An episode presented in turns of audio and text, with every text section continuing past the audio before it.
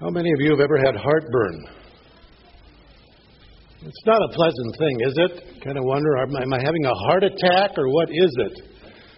Well, today I'm praying that you will have heartburn, uh, spiritual heartburn. we find that in Luke chapter 24. It's the familiar story of the two on the road to Emmaus. I want to begin reading at verse 25 of Luke 24. And we read in Jesus' name. And he said to them, O foolish men and slow of heart, to believe in all that the prophets have spoken. Was it not necessary for the Christ to suffer these things and to enter into his glory? Then, beginning with Moses and with all the prophets, he explained to them the things concerning himself in all the scriptures. They approached the village where they were going, and he acted as though he were going farther. But they urged him, saying, Stay with us, for it is getting toward evening, and the day is now nearly over. So he went in to stay with them. When he had reclined at the table with them, he took the bread and blessed it, and breaking it, he began giving it to them. Then their eyes were opened, and they recognized him, and he vanished from their sight.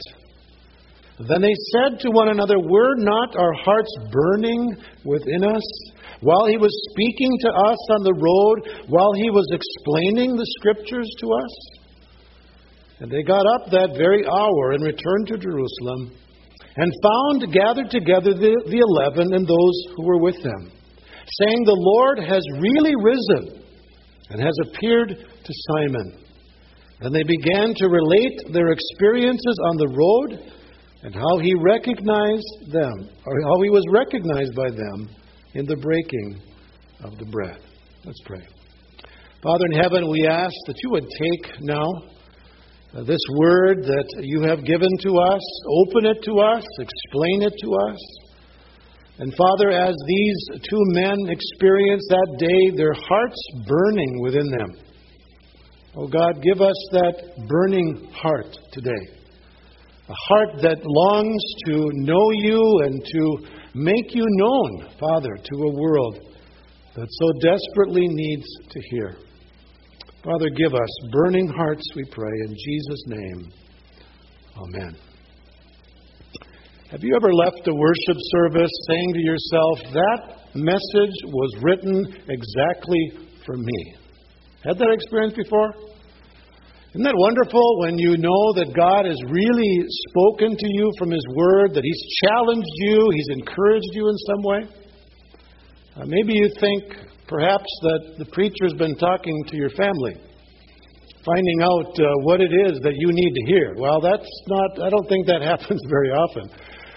What it is, though, is the Holy Spirit is taking God's Word, He is opening it up to you, and then applying it to your life. And it is a wonderful thing when we can say, Lord, that message was just for me. My heart was burning.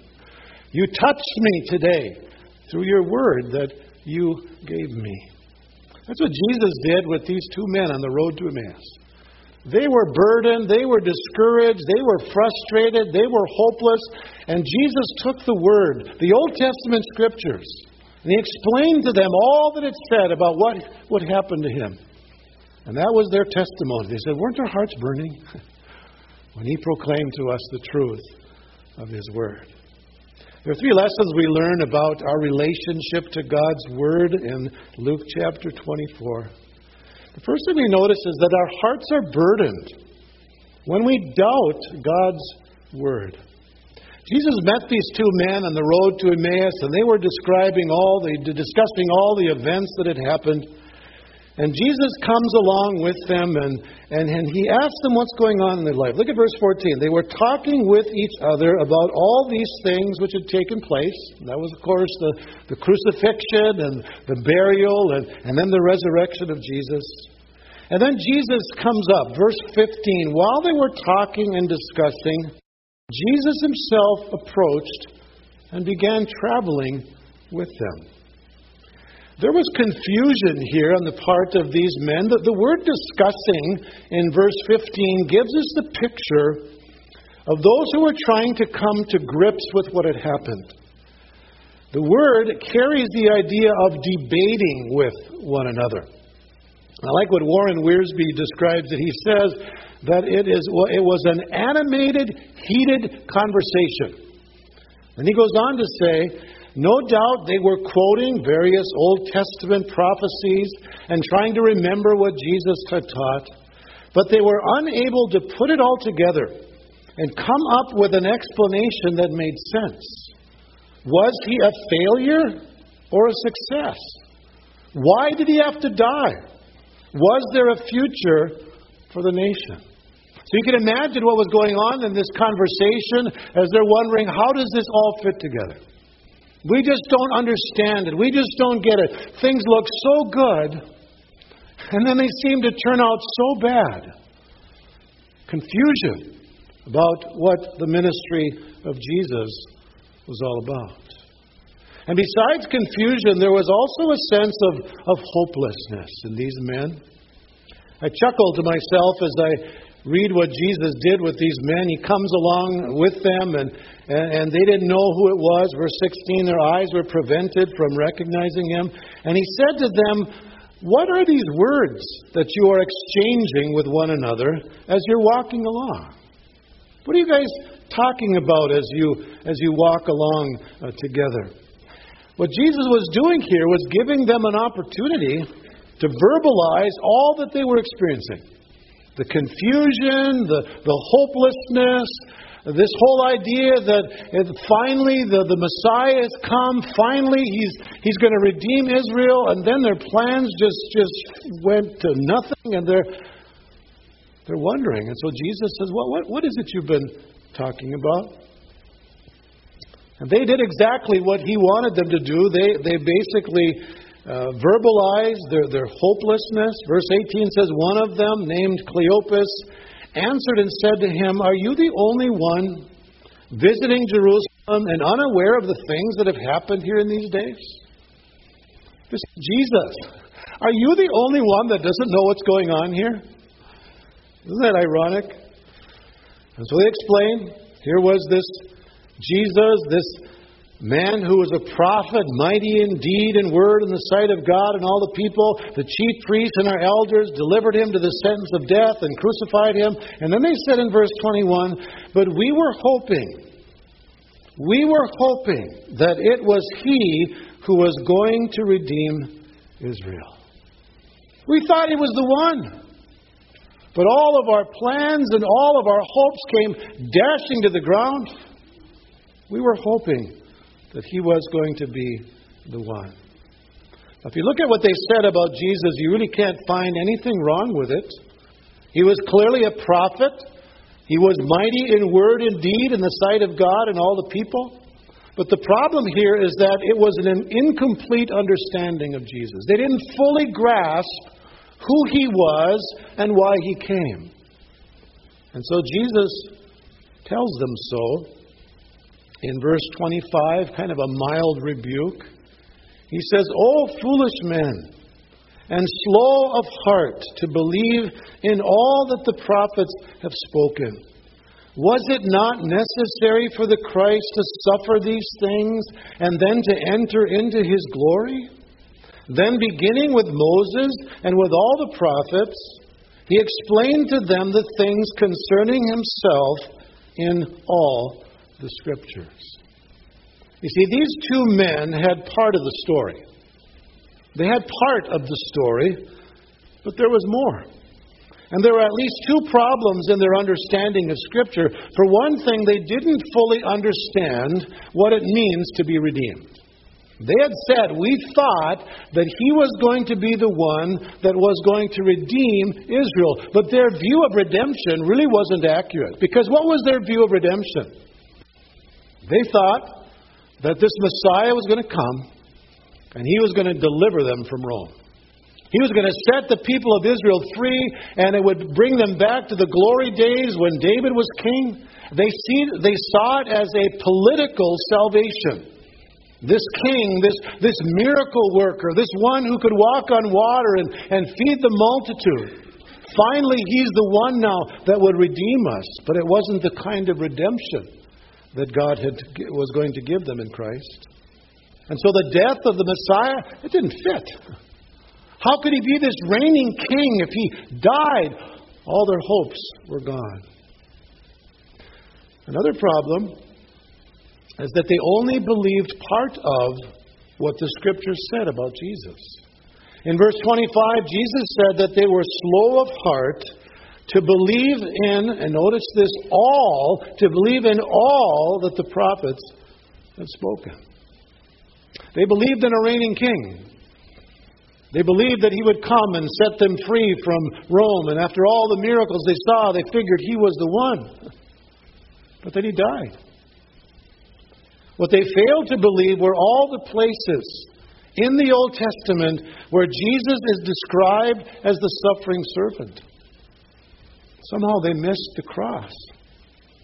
So Jesus had to tell them that it was necessary for the Christ to suffer before he entered glory.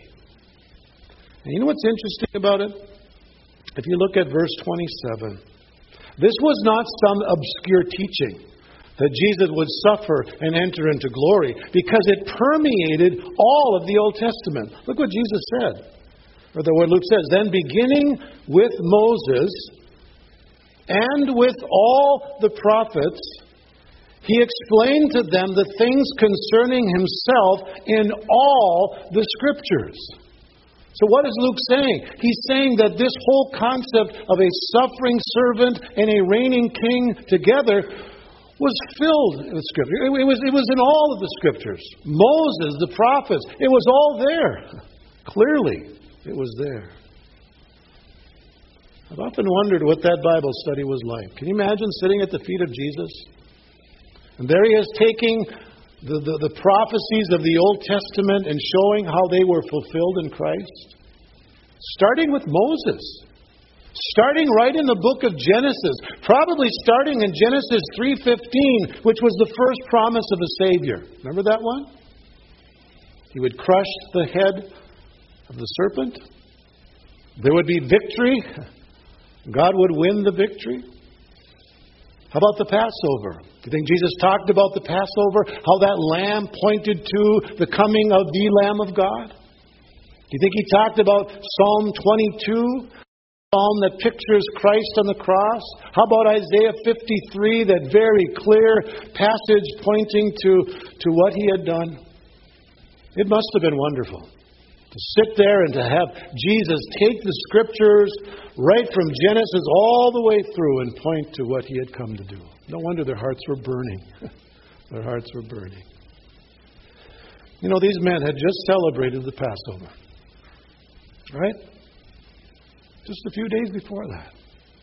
That one great event that pointed so clearly to Jesus. This lamb that had to be slain, and then the blood that had to be applied to the doorpost that Jesus instituted the Lord's Supper on that night of Passover. And yet it's just like it went in one ear and out the other, just didn't get it. Until Jesus opened the scriptures to them and he explained to them what he had come to do. You see, they were burdened because they didn't believe all that God had spoken. Oh, foolish men, he says, and slow of heart to believe in all that the prophets have spoken. If you examine this whole chapter, that, that's really the message of the chapter that Luke is, is conveying here. I'll go back to, to verse 4. While they were perplexed about this, two men suddenly stood near them in dazzling apparel. And as the women were terrified and bowed their faces to the ground, the men said to them, Why do you seek the living one among the dead? He is not here. He is risen. And then, remember what the angel said? He said, Remember how he spoke to you Remember what he said. Remember his word, saying, The Son of Man will be delivered into the hands of sinful men. He'll be crucified. The third day they will rise, he will rise again. And then verse 8 says, And they remembered his word.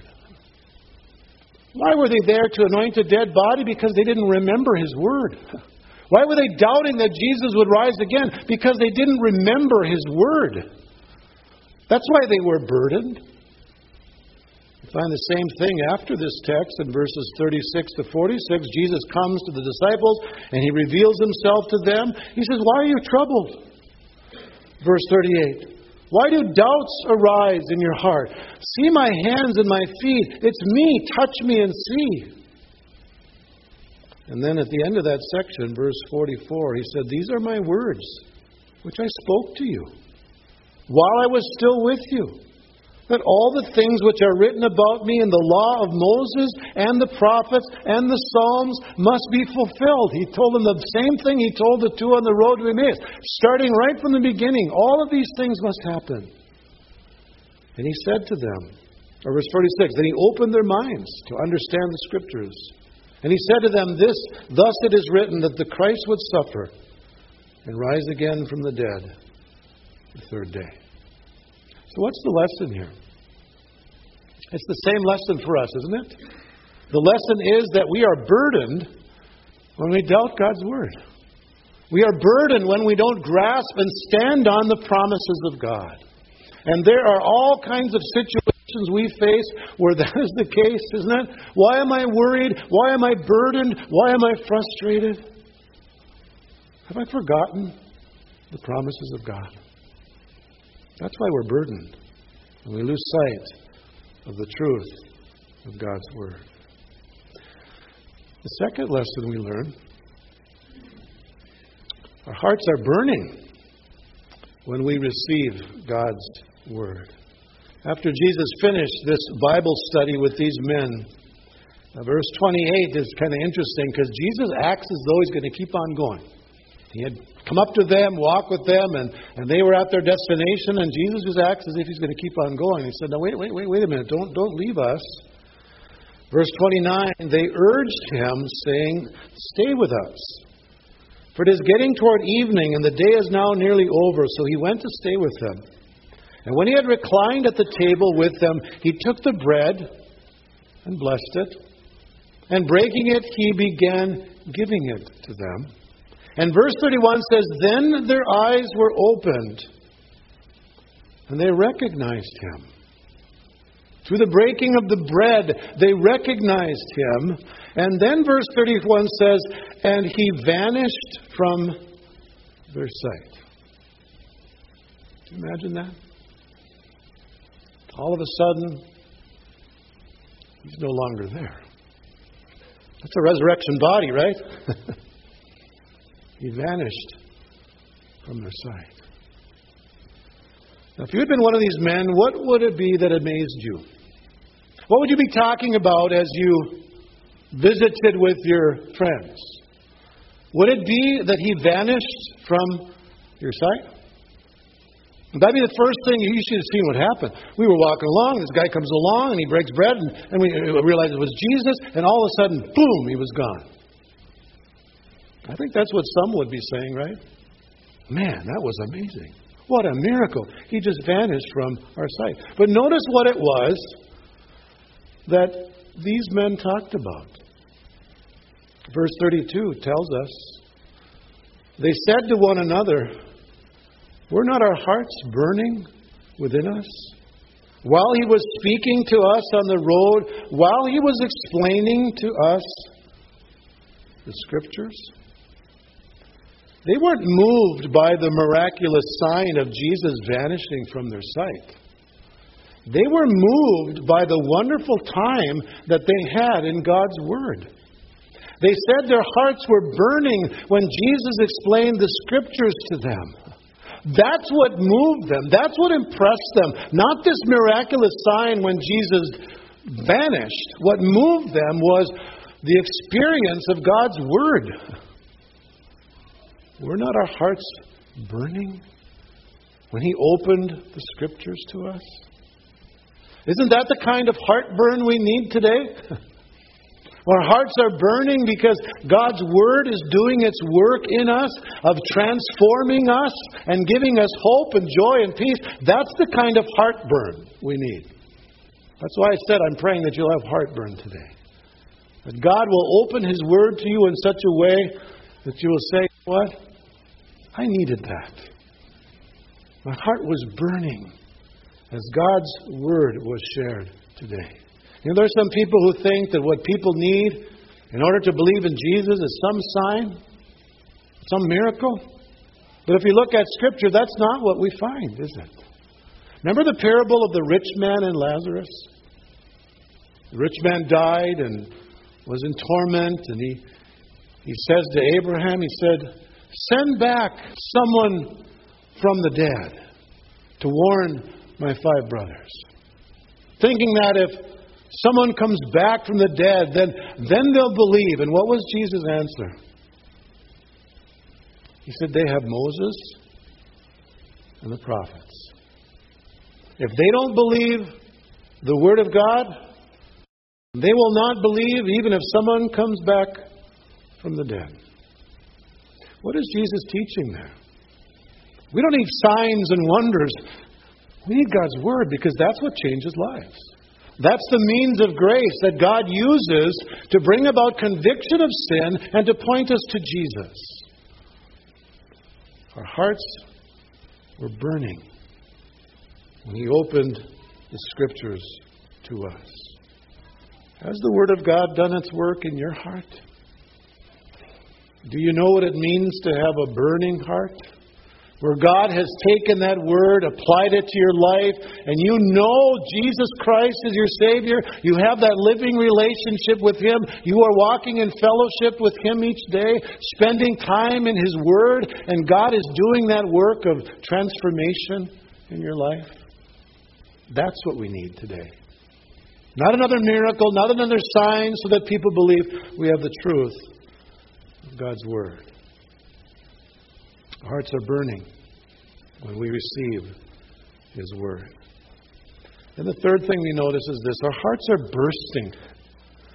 Bursting with joy when we, when we share God's Word. Notice when these two men were convinced by God's Word that Jesus had to suffer and rise again, it really changed their lives. It wasn't just an emotional feeling that they went through, oh man, you know, we just got this tickle in our stomach and our hearts are burning, oh, it was so wonderful, and then they leave and no, no change. It, it transformed their lives. It wasn't just an emotional feeling that left as fast as it came. But God's plan of salvation had become clear to them, and they were compelled to share it. Look at verse 33. It says, They got up that very hour and they returned to Jerusalem. And they found gathered together the eleven and those who were with them, saying, The Lord has really risen and has appeared to Simon. And they began to relate their experiences on the road and how he was recognized by them in the breaking of bread. There's two things I think worth noting in their response to this. For one thing, they had walked about seven miles from Jerusalem to the town of Emmaus. And then they meet Jesus and they turn around and walk back another seven miles. Now, seven and seven is 14. That's more than half of a marathon. Okay, now that's a significant distance to walk, right? 14 miles. How long would that take you to walk 14 miles? How fast do you walk? Three miles an hour? I don't know. What is it? Two miles an hour? So you're talking about a significant amount of time, but they had something to share. And even though they had taken that seven mile journey, they turned around right away and went back to Jerusalem. They had something they, they needed to share. And it wasn't the start of the day, this was the end of the day. And they must have been walking in the dark by the time they got back to Jerusalem. But I'll tell you what, when your heart's been burning like that, I would imagine the adrenaline's been flowing, right? You're going on fumes, and you're just on your way back and say, you know, there's something we got to share. And what did they share? They said, the Lord has really risen, and He has appeared to Simon. Their burdened hearts had become burning hearts that bursted forth with good news. I pray that that would be our experience too. That as we gather and study the Word of God, that that Word would so transform us, so change us, so burn within us. We've got to share it. My dad used to talk about spiritual heartburn. When you got spiritual heartburn, he said you got to you got to get it out. You got to share it. You got to proclaim it. So we have something to share, don't we? I was listening this morning on the way in on the radio, and I don't know who the speaker was, but he spoke on this text. And I only heard about, what, two, three, four minutes, the time it takes from coming from our home to here. And he said something interesting. He said the Billy Graham Evangelistic Association did a study, and they asked the question of unchurched people if someone were to have a conversation with you about their faith, would you be willing to listen? What do you think the answer to that was? 2%? 10%? 40%? 50%? 60%? You know what it was? 78%. 78% of people who are unchurched would be willing to listen if you were to have a conversation about your faith in Jesus. That's amazing. Because we tend to think nobody wants to hear this. Nobody wants to listen about the resurrection, about eternal life. We've got something to share. Burdened hearts became burning hearts that bursted forth with great joy. May that be for us today as well. God would give us spiritual heartburn. We've got to get it out. Got to share it. Got to proclaim the truth of God's Word. Let's pray. Father, thank you for this glorious picture of, of Jesus and what He has done and what He did to change the lives of these two men. Oh God, change us today. Give us burning hearts. Help us to leave differently from when we came this morning. And may you receive all the glory and all the praise. In Jesus' name we ask. Amen.